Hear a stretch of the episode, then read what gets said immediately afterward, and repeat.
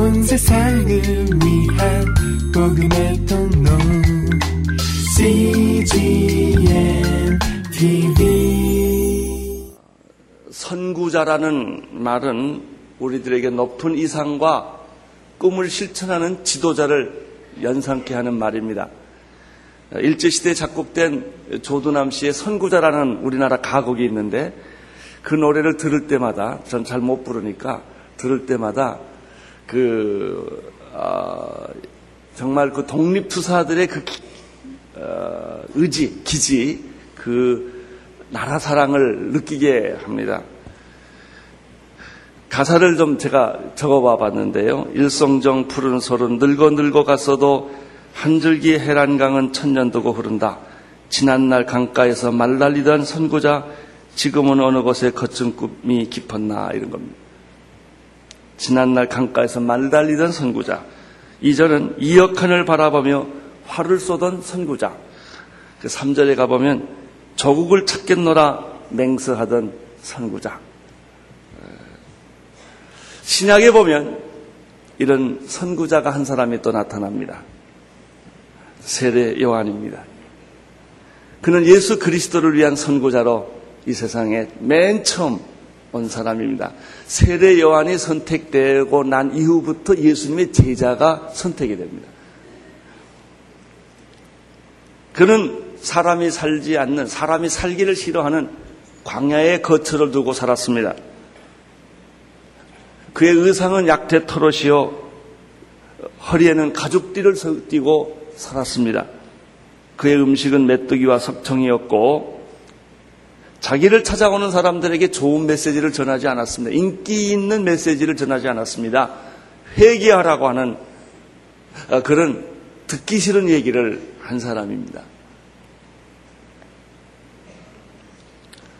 그는 결국은 목이 잘려 죽었습니다. 고독하고 외로운 인기가 없는 그런 사람이었습니다. 그러나 이 사람을 우리는 참 사랑하고 존경하고 그리워합니다. 이런 사랑처럼 되고 싶다 이런 생각을 합니다. 세례 요한에 대한 오해가 세간에는 많이 있었습니다. 첫째는 그가 위대한 설교자라고 하는 오해입니다.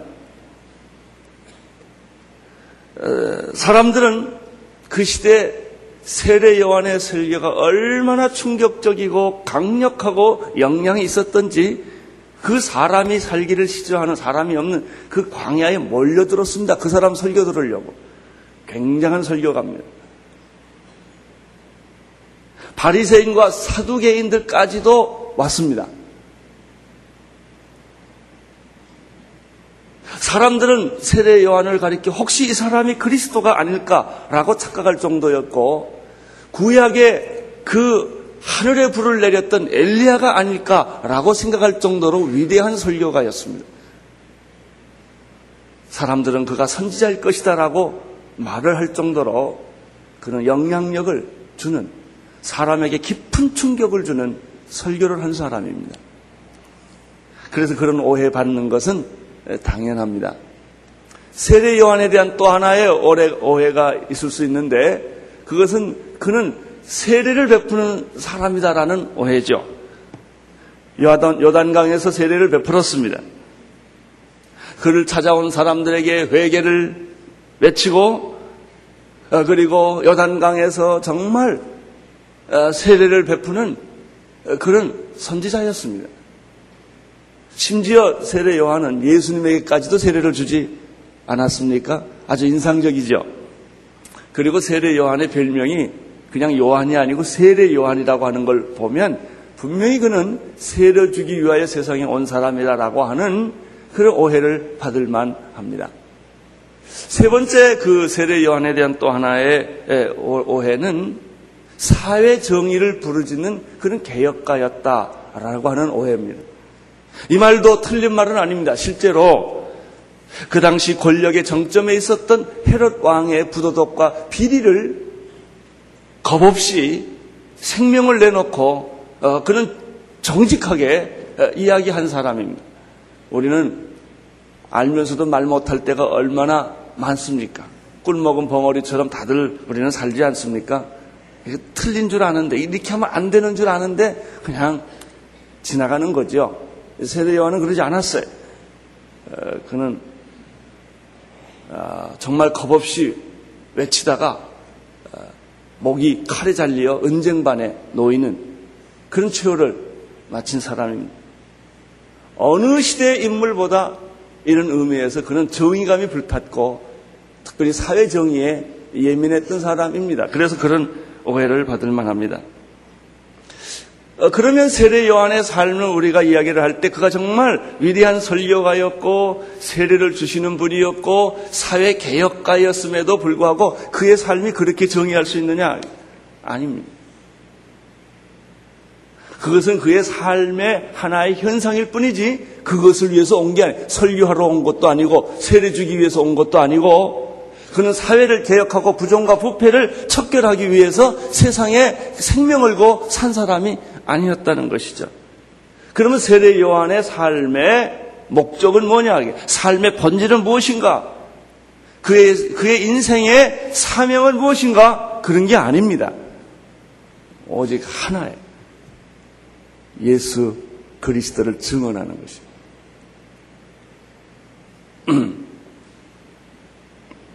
예수님이 하나님의 아들이시요 모든 일, 온 인류를 위한 구원자요 세상 죄를 지고 가는 하나님의 어린 양이라고 하는 이 사실을 그는 몸으로 자기 삶으로 자기 생애 전체를 던져서 이야기하는 것, 말하는 것, 선포하는 것, 증언하는 것 그것이 세례 요한의 삶이었다. 그는 잉태할 때부터 그의 목이 잘려 죽는 순간까지도 그를 사로잡고 있었던 것은 다른 것이 아니었어요. 사회 정의가 아니었습니다. 설교가 아니었습니다. 예수였습니다. 예수.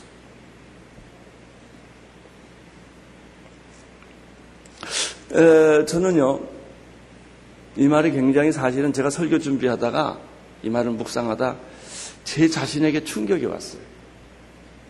왜냐하면 저는 성직자거든요. 온누리교회 목사거든요. 그러니까 당연히 예수를 위해 사는 사람이 아니겠습니까? 제가 온누리교회 목사라는 건 확실합니다. 확실하죠? 설교자라는 것도 확실합니다.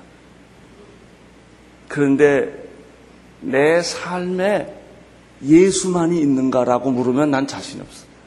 난 다른 걸 생각 많이 하거든요. 선교사라고 속지 마십시오. 목사라고 속지 마십시오. 그거하고 달라요. 내 주변에 정말 훌륭하고 존경받을 만한 분들이 참 많습니다. 예수 잘 믿는 분들 참 많습니다. 그런 분들 중에는 의사도 있고 교수도 있고 그런 분들 중에는 정말 좋은 어, 일들을 많이 하는 분들 교육가도 있고 학교도 하고 다 합니다. 그가 교육가이고 의사이고 그리고 선생이고 비즈니스맨이고 이런 것은 좋은 크리스천 중에 그렇다고 말해. 그러나 그 사람이 예수에 미친 사람이냐? No. 그건 아니더라고. 예수 믿는 사람으로서 자기의 좋은 직업을 가지고 있는 사람일 뿐이지 예수에 미친 사람이냐? 그건 아니더라고. 아무튼 우리는 안 미치려고 얼마나 애쓰는지 몰라.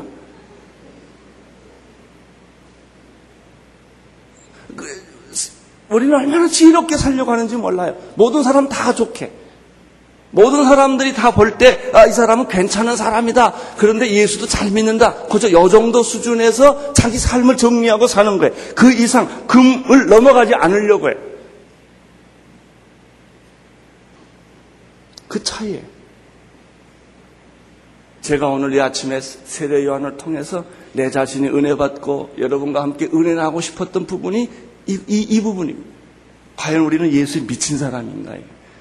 잠을 자도, 밥을 먹어도, 꿈을 꿔도, 길을 걸어도, 누워도, 병들어도, 내가 건강해도, 내가 실패해도, 성공해도, 살아도, 죽어도, 내, 내 몸 안에는 오로지 예수만 있냐, 이거예요.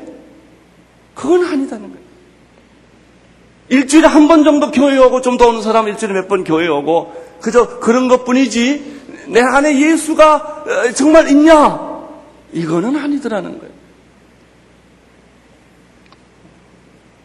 그러니까 우리는 이 세상 살이에 여러 가지 시달리고 고민하고 갈등하는 거예요. 우리 갈등의 종류가 또 얼마나 많은지 몰라요. 별의별 갈등이 다 있으니까. 근데 세례 요한은 단순한 사람이에요.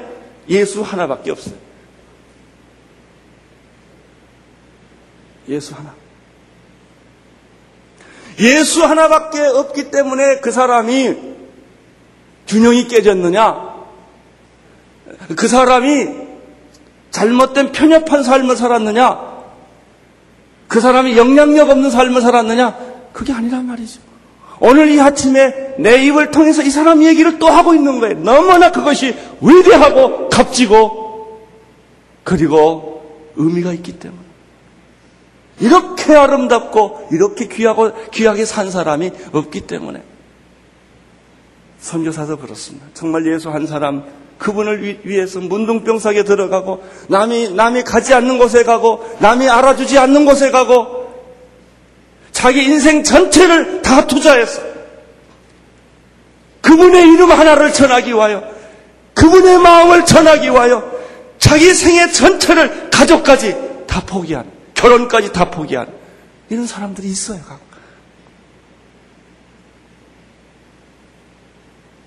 이 세례 요한의 삶이 이런 것이었다.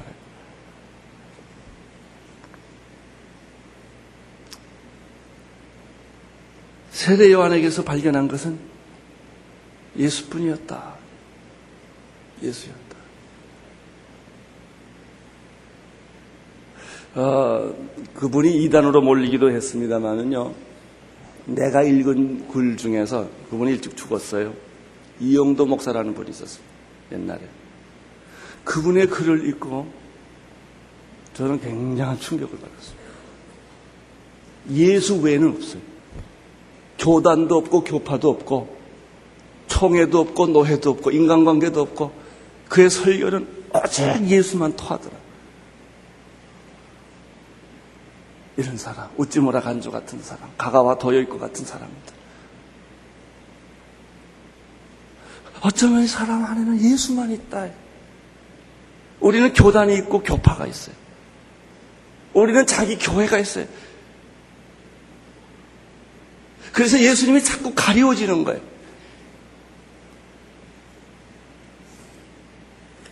하나만 생각하는 사람은 어떤 의미에서 미친 사람이라고 그러죠. 우리 주변에 사랑에 미친 사람이 있어요. 그 한 사람만 사랑하는 거예요. 스토킹 하듯이.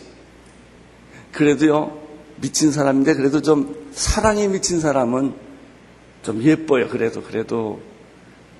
우리가 그렇게 못 살아서 그런지 사랑에 미친 영화 같은 거나 소설 같은 거 보면 밤새도록 읽잖아요. 너무 좋아가지고. 어떤 사람은 사업에 미친 사람이 있어요. 새벽에 눈 뜨자부터 잠잘 때까지 오직 돈 버는 데만 집중하시는 분들이 계세요. 예술이나 학문에 미친 사람도 있어요. 참 정치에 미치신 분들은 못 말려요. 또 마약이나 폭력이나 섹스에 미친 사람들도 우리 주변에 많습니다. 무엇에 미쳤느냐가 그 사람을 결정합니다. 저는 세례 요한을 가만 보면 어떤 면에서 균형이 깨진 사람이에요. 예수에 미친 사람. 미친 사람의 특징이 뭔지 아세요? 겁이 없고 두려움이 없다는 거예요. 무서운 게 없습니다. 미친 사람의 특징이 뭔지 아세요? 하다가 그만두는 법이 없어요. 끝까지 합니다. 이 스토킹이 참 무섭더라고요. 끝까지 보더라고요. 포기하지 않습니다. 미친 사람의 특징은요, 손해보고 희생하는 것을 기뻐합니다. 순교한 사람이 제정신입니까? 적당히 타협하고 목숨을 건지지 왜 순교합니까? 한 가지에 미쳐서 그래요. 왜 우리는 그를 존경합니까? 한 가지에 미쳤기 때문에. 자기의 직업, 자기의 재산, 자기의 지위, 자기가 계산한 미래, 이런 것들을 가차없이 버리는 거예요. 그런 건 중요하지 않다. 내가 평생 쌓아온 명예, 순식간에 다 버려. 그 하나를 위해서. 이런 용기, 이런 결단, 이런 순수성, 이런, 이런 믿음, 이거예요. 우리는 그렇게 못 살지만 그렇게 사는 사람을 부러워하고 존경합니다. 응.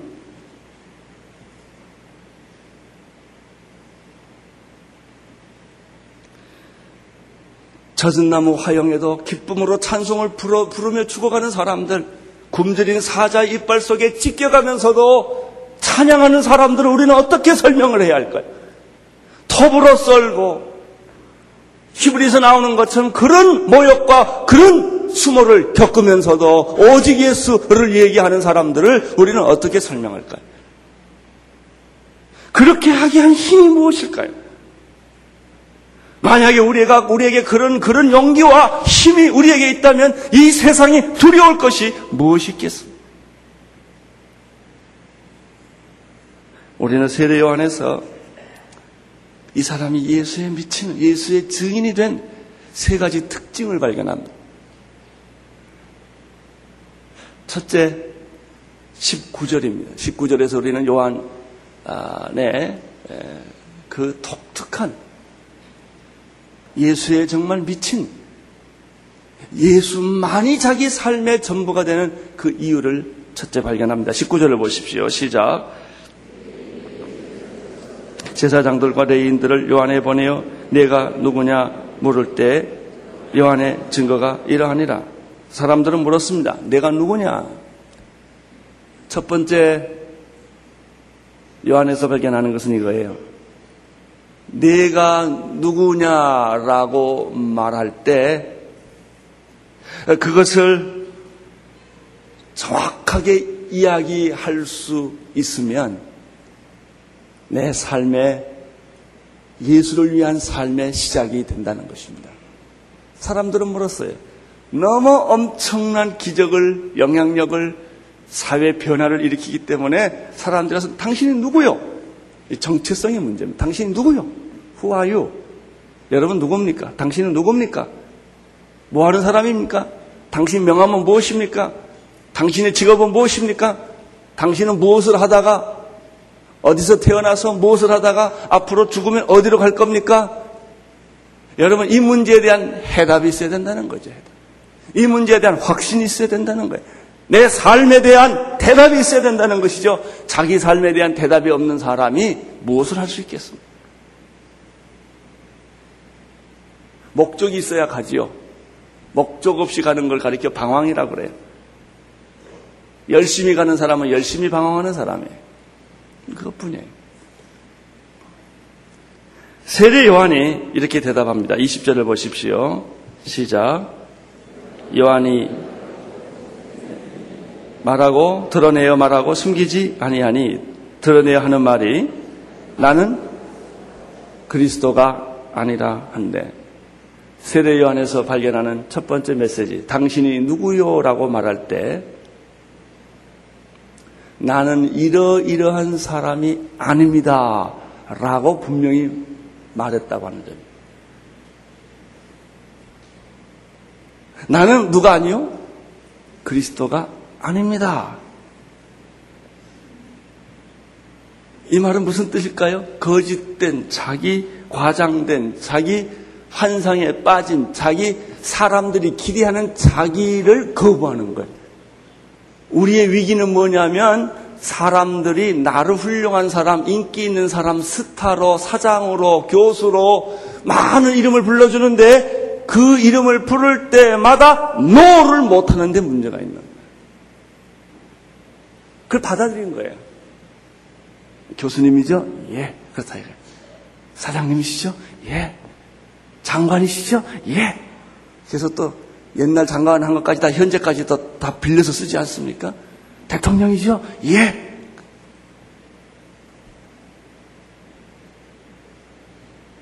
사람들은 세례 요한이 그리스도이기를 바랬어요. 사람들이 그를 예수일 거다. 예수가 되기를 바란다. 예수가 되어주기를 바란다. 라고 하는 그런 기대와 환상을 예수님 그 세례 요한에게 다 줬다고요.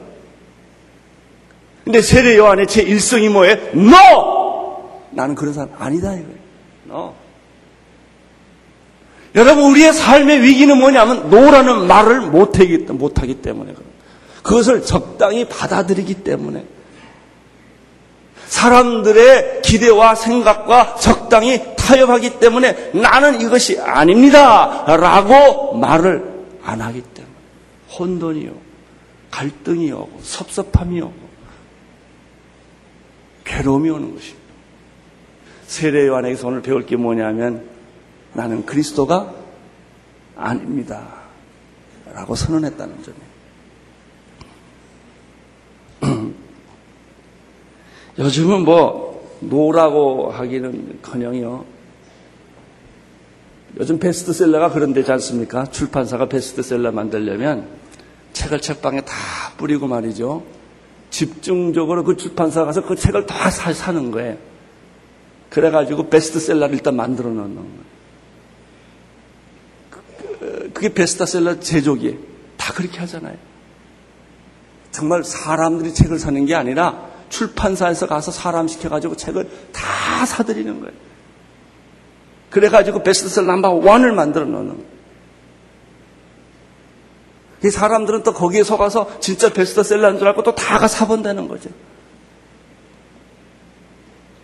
그렇게 스타는 만들어지는 거예요. 베스트셀러는 그렇게 만들어지는 거예요. 정치는 그렇게 만들어지는 거예요. 여론은 그렇게 만들어지는 거예요. 그리고 또 거기에 앉아서 아 그렇다고 말해요. 이게 여기에 대해서 세례 요한이 뭐라고 말했어요? No! 아니다 이거 아니다. No. 나는 오늘 여러분들이 자기가 아닌 것에 대해서 노라고 말하는 용기가 있게 되기를 축원합니다. 그래야만 예수를 위해 살아요. 모든 기득권, 모든 명예, 모든 조작에 대해서 no를 하는 것. 사람들의 잘못된 기대에 대해서도 no라고 말하는 것입니다.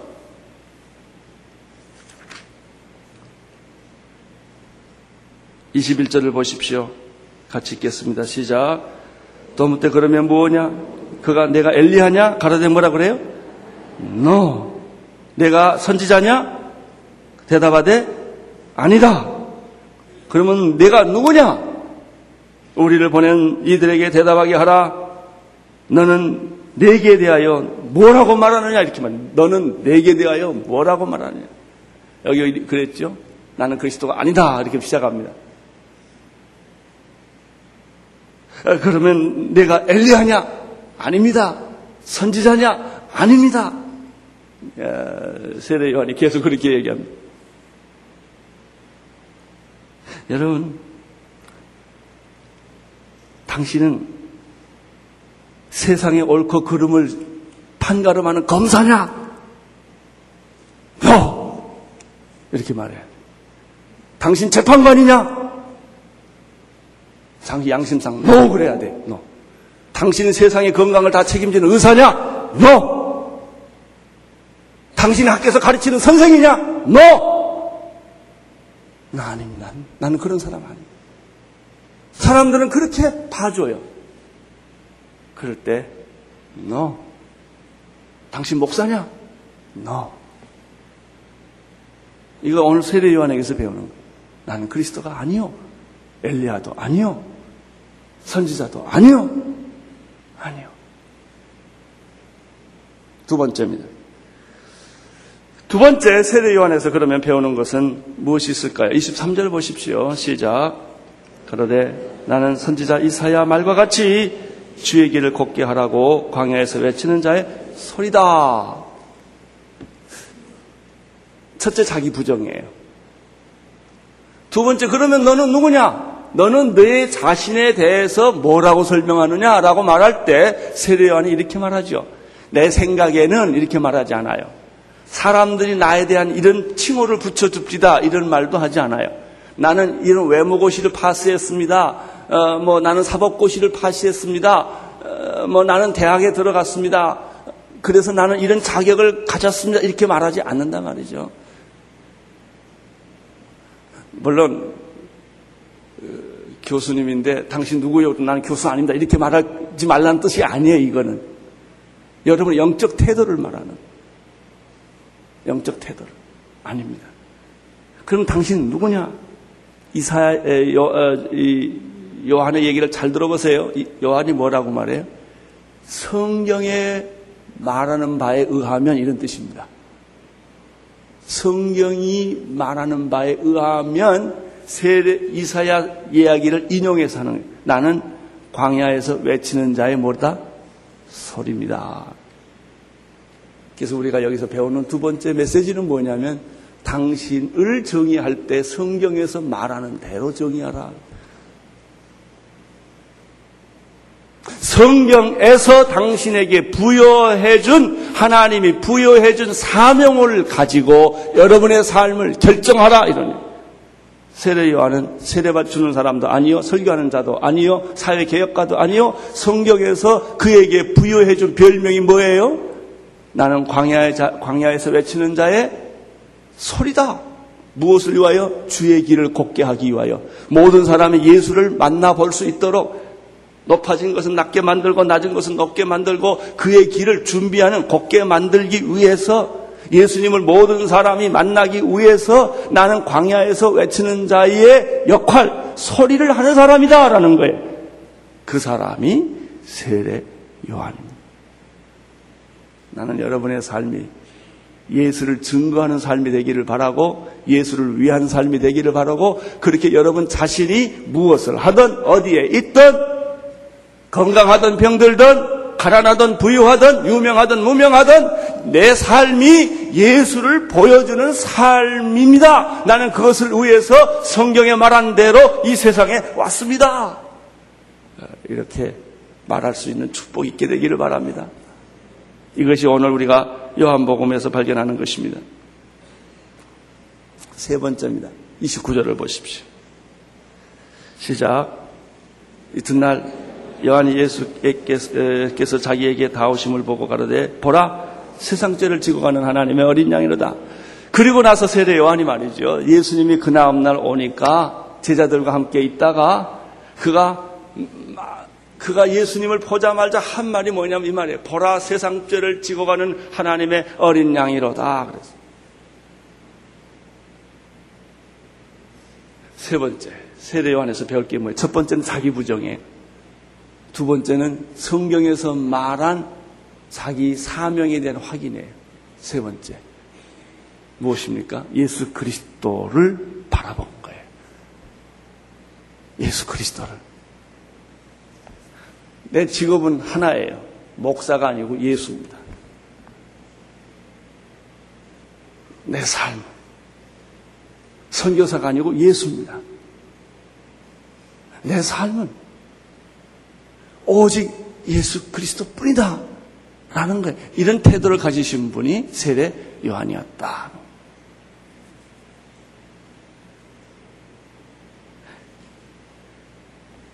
(30절에) 보면 세례 요한이 이렇게 말합니다. 그분은 나보다 앞선 분이었다. 라고 말합니다. 내가 전에 말하기를 내 뒤에 오시는 이가 있는데 나보다 앞선 것은 그가 나보다 먼저 계심이라 한 것이 이 사람을 가르킵니다. 예수는 누군가? 32절에 보면은 성령이 비둘기처럼 임하시는 분이시다 라고 말합니다. 요한이 또 증거하여 가로되 내가 봄에 성령이 비둘기같이 하늘에서 내려와서 그의 위에 머물러 있더라. 33절 하반절에 보면요. 예수님에 대해서 세례 요한은 또 이렇게 말합니다. 그가 성령 세례를 베푸는 분이시다. 성령이 내려서 누구에게든지 머무는 것을 보거든 그가 곧 성령으로 세례를 주시는 이인 줄을 알라 하셨기로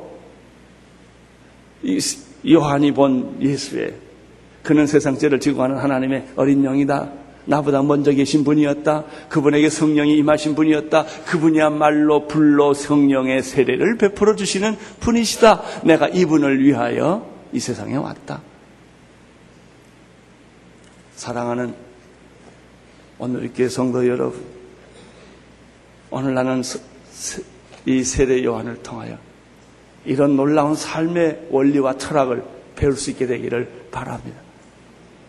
당신이 무슨 일을 하든 무슨 직장을 갖든 그분은 예수를 위한 사람이었다.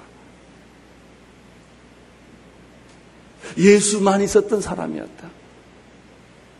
어떤 사람은 뭐 때레사 같은 사람은 예수를 위한 삶이라는 사람보다 가난한 사람을 위한 사람이었다 이렇게 인상이 있지 않습니까? 달라요 그게. 그다 그게 그거 아니냐 아니에요. 이 사람은 위대한 교육가였다. 이 사람은 위대한 비즈니스맨이었다. 그렇게 말 듣는 거 하고요. 이 사람은 예수의 사람이었다는 거 하고는 달라요. 나는 그 말을 동시에 다 듣게 되기를 물론 축원합니다. 예수에 미친 사람, 예수만이 있는 사람. 저는 우리 나라의 믿음의 선배 가운데 체질은 잘 안 맞지만 존경하는 사람이 하나 있어요. 최봉석 목사님, 예수 천당을 외쳤던 사람. 그 말이 어느 정도 사실인지는 모르겠지만 그 사람은 건들면 예수, 건들면 천당이 나온대. 그 말밖에 모른다는 거예요. 일제시대 감옥에서 순사들이 고문을 할 때 그 사람은 고문할 수 없었던 것이 때리면 예수, 고문하면 천당, 건들기만 하면 예수 천당만 하니까. 저는 균형이 깨진 사람이지만 그 사람을 부러워합니다. 나도 그렇게 될 수 있었으면 좋겠다 이런 생각을 합니다.